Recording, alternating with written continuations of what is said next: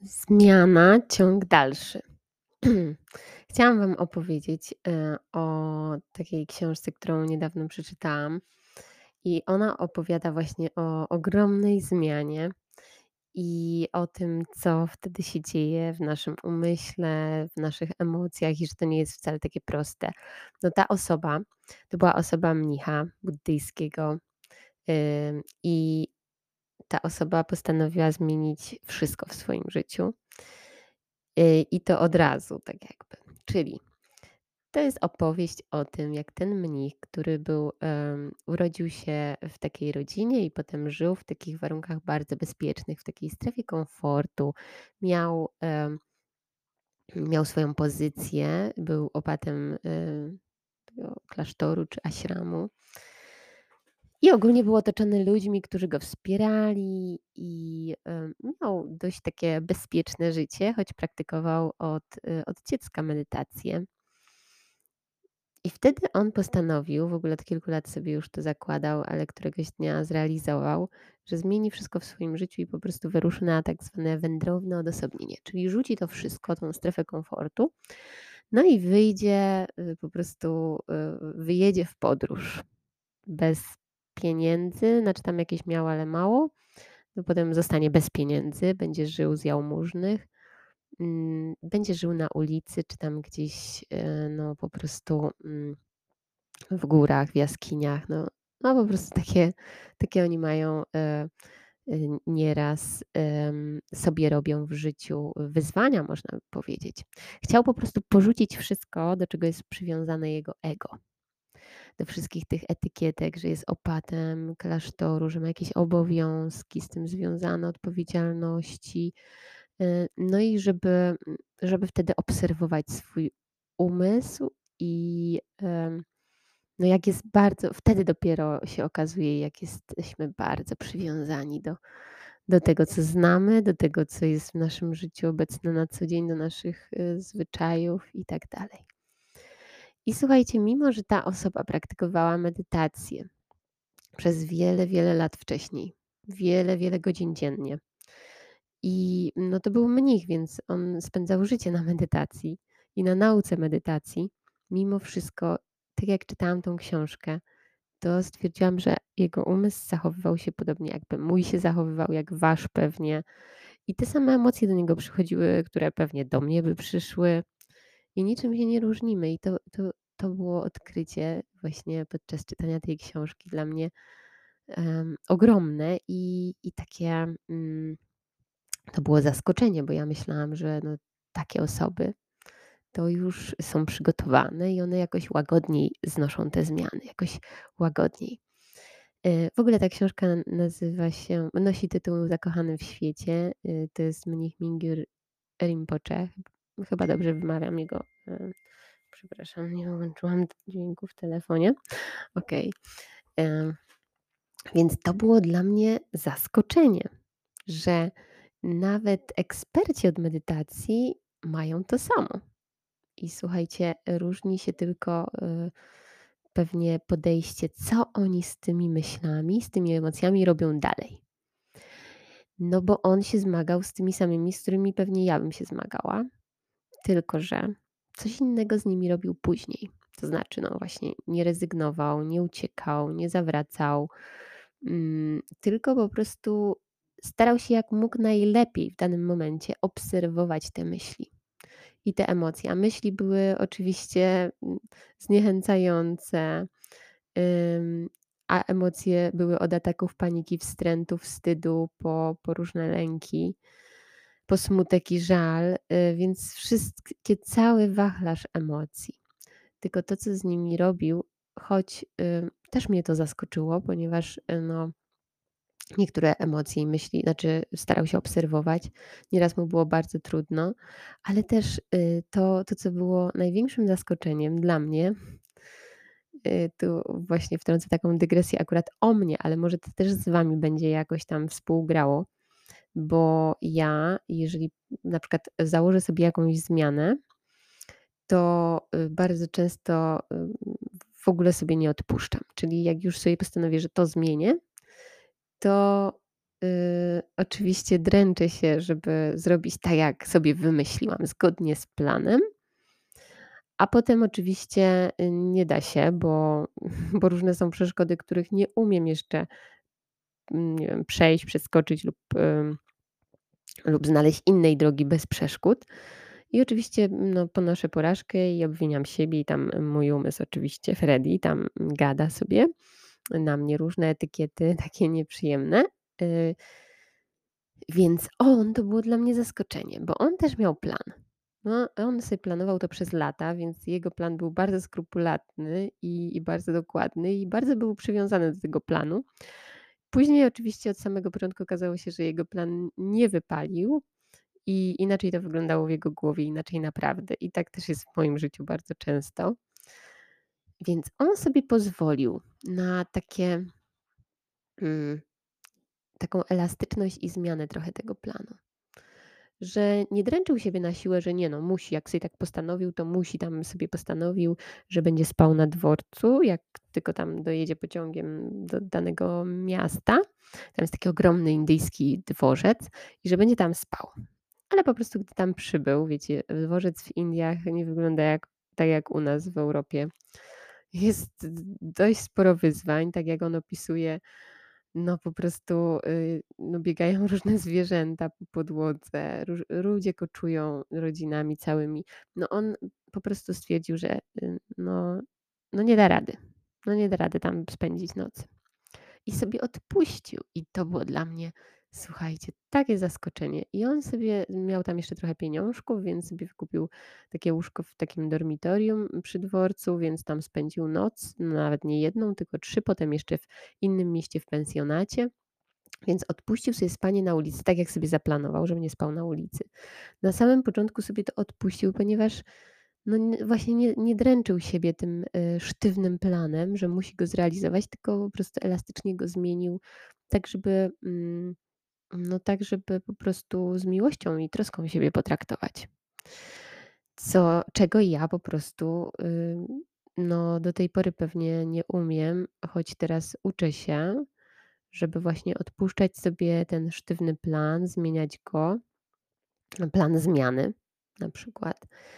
I żeby chwilkę, y, dać sobie takiego luzu, ale też nie uciekać od tej zmiany, bo on nie uciekł z powrotem do swojego klasztoru, nie zrezygnował z tego odosobnienia, bo później jego odosobnienie trwało 4,5 roku i on po prostu już później spał w różnych miejscach, y, pod niebem, w jaskiniach i też na ulicach. Także to zrealizował, ale nie dręczył siebie od razu tym wszystkim, mm, tylko dał sobie czas. Dał sobie czas na takie oswojenie się z tymi całkiem nowymi warunkami, w którymi się w którym mm, warunkami, y, w których się znalazł. Tak to będzie po polsku. Y, i i po prostu potraktował siebie właśnie z tą miłością i troską. To, y, może dla niektórych będzie łatwe, dla mnie to jest bardzo trudne traktować się z miłością i troską. Siebie najtrudniej, więc miałam zawsze tendencję do dręczenia siebie i mimo, że moje ciało wszystko mówiło: „Nie, nie, już dość, to ja nie, tak musi być, tak sobie zaplanowałam i tak zrobimy”. Więc to jest zupełnie niepotrzebne, jeśli chodzi o zmiany. Można sobie trochę odpuścić, ale też nie uciekać i nie wszystko odpuszczać. Czyli też, y, właśnie, y, zmienić ten plan, uelastycznić, ale nie porzucać go. To jest bardzo istotne, żeby się właśnie, y, nie poddawać temu umysłowi, który mówi: „Uciekaj”. On miał tam różne ataki paniki i w ogóle ogarniały go bardzo silne emocje. I on je obserwował. Jak umiał najlepiej, no lata praktyki medytacji dały mu tą możliwość. I my też możemy sobie wypracować coś takiego, żeby w takich momentach obserwować swój umysł, siedzieć w tej nieruchomości, co on, y, umysłu i ciała i co on mówi, jakie emocje do nas przychodzą, co czuje nasze ciało. Dać im być, y, tym falom na oceanie, jak on to ujmował. Jest też piękna metafora właśnie, że te emocje przychodzą jak fale na oceanie. W głębi jest ten spokój, fala się tworzy i odchodzi, tak? Przychodzi i odchodzi, żeby na żeby żeby po prostu pozwolić tym falom być. Także, mm, jeżeli byście chcieli, to oczywiście, mm, gorąco i z całego serca polecam przeczytanie tej książki. Od razu uprzedzam, że to nie jest taka książka, bardzo standardowa. Są jest tam dużo właśnie z buddyzmu tybetańskiego szczególnie. I jest też słowniczek, gdzie są wyjaśnione oczywiście poszczególne pojęcia i i dużo z takiej, ym, można powiedzieć, z takich doświadczeń duchowych tego mnicha podczas tego odosobnienia. To znaczy ta ta książka to jest chyba opisane pierwsze 2 lub nie wiem, może więcej trochę, 3 tygodnie jego y, pierwszego okresu odosobnienia, czyli od tego momentu, od którego wyruszył, do momentu tam, e, takiego jednego, to nie będę wam mówiła. Mm, i potem już tylko opisuje, że że dalsze, y, odosobnienie trwało 4,5 roku. Także to jest wszystko tak na początku spisane. I, no nie wiem, że nie jest to dla każdego książka, ale może akurat wy będziecie mieli ochotę do tego zajrzeć, y, bo można tam odnaleźć bez względu na religię, bez względu na wiarę waszą, jakąkolwiek religię, to każdy człowiek jest człowiekiem, więc zawsze odnajdzie tam coś dla siebie i tu nie chodzi o o buddyzm, tylko o doświadczenia jego jako człowieka i które on tak pięknie potrafił zauważyć, opisać, przedstawić nam i z których możemy skorzystać, y, i i wiedzieć, że wszyscy jesteśmy ludźmi nawet mnich jest człowiekiem i też ma tak jak ja, tak sobie myślałam, jak czytałam tą książkę. I to stworzyło w moim sercu, y, dużo takich, połączeń połączeń ze światem, z innymi ludźmi, że że kiedy się dowiaduję, że inni ludzie mają tak jak ja, bo też są ludźmi na planecie Ziemia, to tworzą się w moim sercu właśnie takie powiązania, więzi, połączenia między nimi i mną. I po pierwsze, no, wiem, że, mm, po prostu nie jestem sama z tym, mm, taka na tej planecie, że ja tylko tak mam.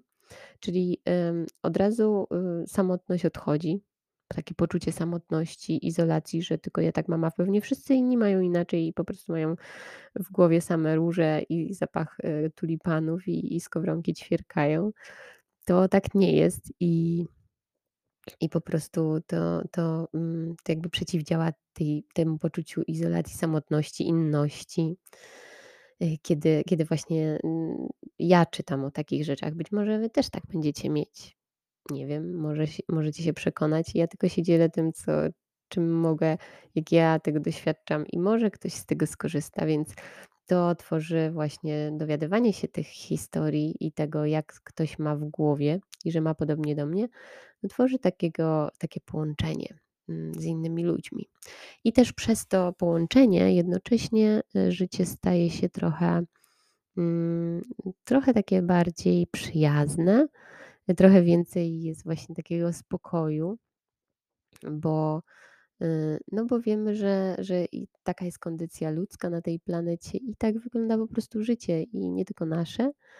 Y, nie ma co z nim walczyć, dobrze jest je przyjąć, jakim jest i i wtedy ono daje te owoce piękne, piękne owoce. Także zapraszam was do, y, obserwowania swojego umysłu, do obserwowania chęci ucieczki od zmiany, do chęci porzucenia tego planu, mm, i obserwacji chęci, y, realizowania sztywnego planu, taki jaki założyliśmy sobie wcześniej, jeszcze przed tym, jak wdrożyliśmy i przed naszymi doświadczeniami związanymi z tą zmianą i dręczenia siebie, mimo że plan nie jest aktualnie, mm, dobry dla naszego ciała, duszy i umysłu. Obserwowanie tego wszystkiego właśnie, tych myśli, które nas wodzą w tych kierunkach, y, tych emocji, które się pojawiają i jeszcze bardziej nas pchają w tych kierunkach, bo jak wiemy, emocje mają taki magiczny impuls do działania i on po prostu popycha nas, ten impuls i i wtedy jest, y, bardzo trudno zrobić inaczej.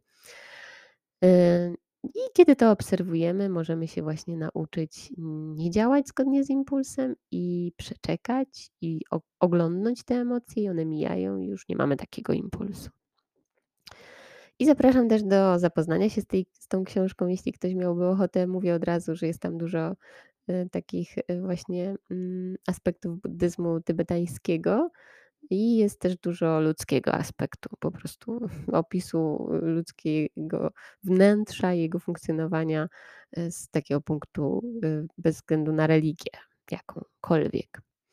I jest tam trochę o śmierci też, także, y, o śmierci, y, tak, tak jak ja bym to nazwała w bardzo, bardzo taki, przyjazny sposób, pozytywny, i i wręcz taki dla mnie fascynujący sposób opisane te doświadczenia związane ze śmiercią, także od razu mówię wam, e, co tam możecie odnaleźć w tej książce. Nie będę dokładnie opowiadać, ale to y, jak przedstawia w ogóle śmierć buddyzm i jak buddyści i szczególnie mnisi buddyjscy widzą śmierć, y, no jest to bardzo ciekawe. Bardzo ciekawe się z tym zapoznać. Nie musimy oczywiście od razu w to wierzyć lub zostać, nie wiem, buddystami i i wyznawać buddyzm, bo ja sama nie jestem buddystką, ym, znaczy, no, to jest tylko etykieta, ale, mm, nie nie wyznaję buddyzmu, nie praktykuję buddyzmu. Y, mimo wszystko jest to dla mnie bardzo ciekawe zapoznać się, jak oni to widzą. Także zapraszam was do tego i, i zapraszam oczywiście do kolejnego odcinka. Pa, pa.